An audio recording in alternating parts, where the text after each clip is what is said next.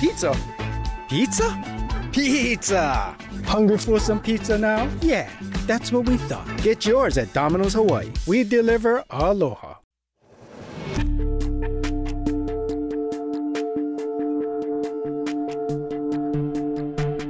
Aloha, I'm Lynn Kawano with another episode of The Other Side of Paradise. Disturbing new details about the alleged kidnapping, torture, and murder of a Honolulu man have now been revealed after a federal judge ordered court records unsealed in the criminal case against businessman and accused crime boss Michael Miske. He accumulated capital, wealth, and operated several legitimate businesses on the island of Oahu.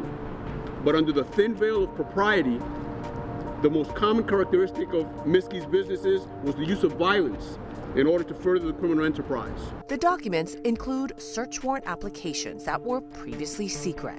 Some tell the tale of a gruesome kidnapping and murder scene described by a witness who was later killed in jail. He knew. His words was he's a walking dead man. And he lived like that he lived like that till he died.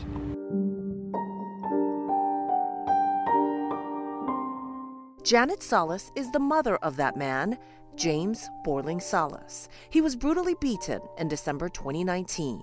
Janet took cell phone video when she was finally allowed to see her son days after the attack. He was already on life support. James, this mommy this is Mommy James. I love you. The state let her take him home to die.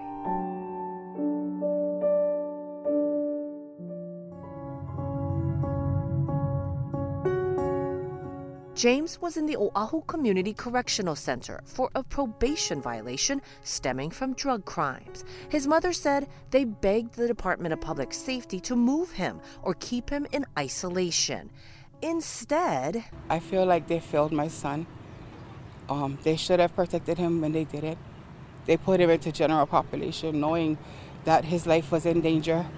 Yeah, um, his calls home and my calls to them, nobody believed us. Yeah, um, I feel like the state of Hawaii Department of Public Safety, the FBI, they all failed us.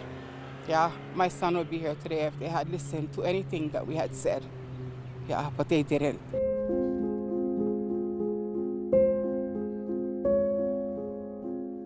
The newly released records show her son provided crucial information to police and the FBI years earlier about the alleged Miske criminal enterprise.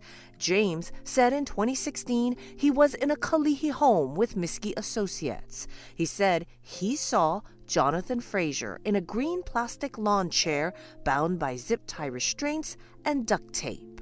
Fraser had been reported missing. James said he recognized Fraser from pictures on the news. He reported that Fraser had a bloodied face. According to court records, he said the associates of Miske kicked Fraser in the head, then burned him with a gas torch, starting with his feet and hands, working their way up his body.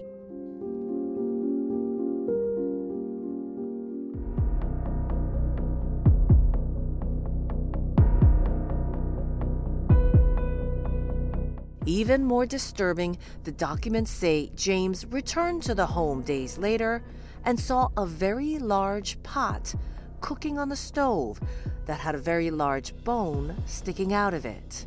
The records say James told law enforcement that flesh began to fall away from the bone and he believed it was human. James struggled with what he saw and told his mother and grandmother about it.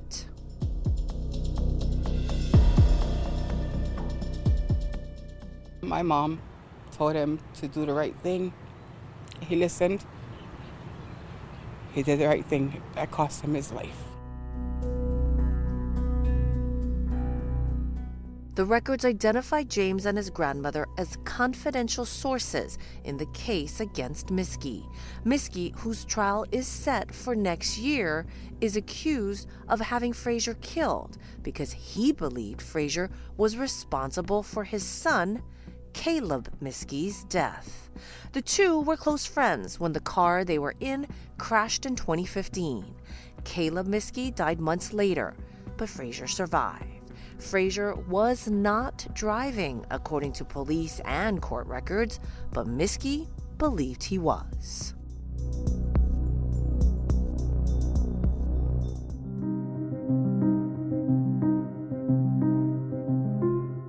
Prosecutors spent years building the case against Miske, who is charged with murder for hire, conspiracy to commit murder, and kidnapping, among others.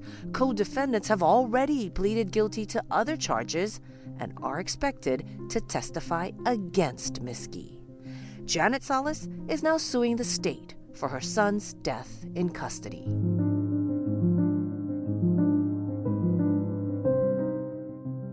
He was afraid that it would happen to him. And um, he had good reason because look at what happened to him. Yeah. That just shows that um, money can buy a lot. Yeah. But it didn't buy my son.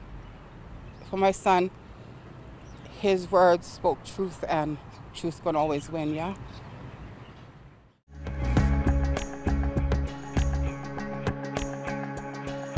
That's episode 21 of The Other Side of Paradise. I'm Lynn Kawano. Mahalo for listening.